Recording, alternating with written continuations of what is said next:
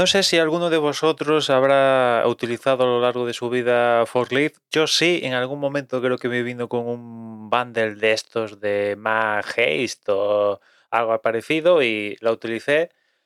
Aunque sea simplemente como cliente FTP, la llegué a utilizar.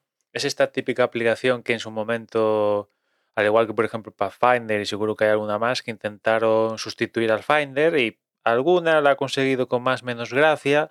El caso es que el Forklift, pues sí, sigue siendo esa aplicación en la cual puedes utilizar para gestionar tus archivos. Además incorpora pues cliente de FTP, SFTP y conectarse a servicios de terceros y bueno, lo hace con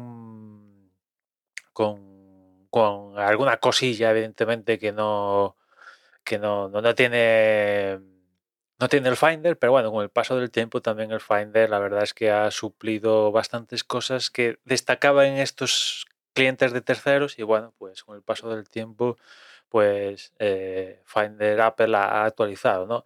El caso es que, ¿por qué os hablo de Forklift hoy? Pues porque lanza la 4ª versión y lo hace con un modelo de negocio diferente, porque a día de hoy estamos muy acostumbrados a leer que cuando alguien cambia de modelo de negocio, lo hace hacia un modelo de suscripción, que bueno, dependiendo del servicio concreto, pues tiene más sentido que otro, pero bueno, hay desarrolladores que piensan que todo casa para una suscripción y yo creo que no todo casa para una suscripción, ¿no? El caso es que, ¿qué plantea Forklift? Pues básicamente plantea un pago individual. Si ese pago individual, ya bien siendo una de las 3 diferentes modalidades que ofrece, pues lo que te da es evidentemente acceso a la aplicación, pero la cosa es que te ofrecen actualizaciones por un año. Puedes elegir un año o 2 años. Evidentemente los 2 años sale más caro que el 1 año. ¿Y qué pasa cuando acaba ese 1 año o 2 años? Pues que puedes renovar o puedes no renovar, no volver a comprar una licencia y la aplicación no se congela ni se va al traste.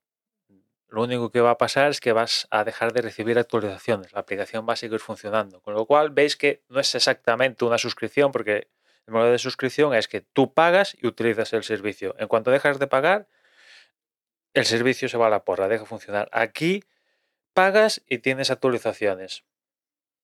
Dejas de pagar, dejar de recibir actualizaciones, pero la aplicación, que es el core del asunto, pues sigue funcionando hasta que, imagino que en un hipotético caso, pues con alguna actualización de macOS o lo que sea, pues es más que posible que la aplicación pues tenga bugs o deje directamente de arrancar o yo qué sé, y bueno, pues ahí te lo comes con patas, ¿no?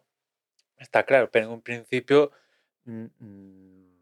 al día siguiente de acabar el año o 2 años, la aplicación va a seguir funcionando, a diferencia de la suscripción, que al día siguiente de no continuar con la suscripción no hay servicio, ¿no? O sea que, bueno, me alegro que los desarrolladores, algunos de ellos, digan, bueno, lo fácil es tirarme al modelo de suscripción, eso puede caberar a tu público objetivo y alejarlo, o puede que lo convenza y unirte a ello. De esto hay para todos los gustos, ¿no? Pero que hay alternativas, pues está bien, ¿no? Es interesante. Creo que hay vida más allá de la suscripción y también del pago único para toda la vida, ¿no? Yo creo que tampoco exigir el pago único para toda la vida de la aplicación tampoco, o sea, los extremos tampoco estoy con ellos, ¿no? Medias tintas pueden cuadrar, ¿no? Y Forklift pues está ahí en una media tinta, ¿no? Por así decirlo. Para que os hagáis una idea, 1 año de actualizaciones, una licencia individual, 19,95. Dependiendo cómo consideréis, puede ser más o menos caro, eso ya a gusto del consumidor. Y 2 años son $34,95. Bueno, ya cómo desesperados estéis a la hora de alejaros del Finder, si queréis o necesitáis un cliente SFTP, FTP para conectar a Google Drive, Dropbox o lo que sea y no queréis utilizar las aplicaciones nativas de estos servicios de terceros, pues lo podéis hacer aquí. Tiene también para sincronizar carpetas.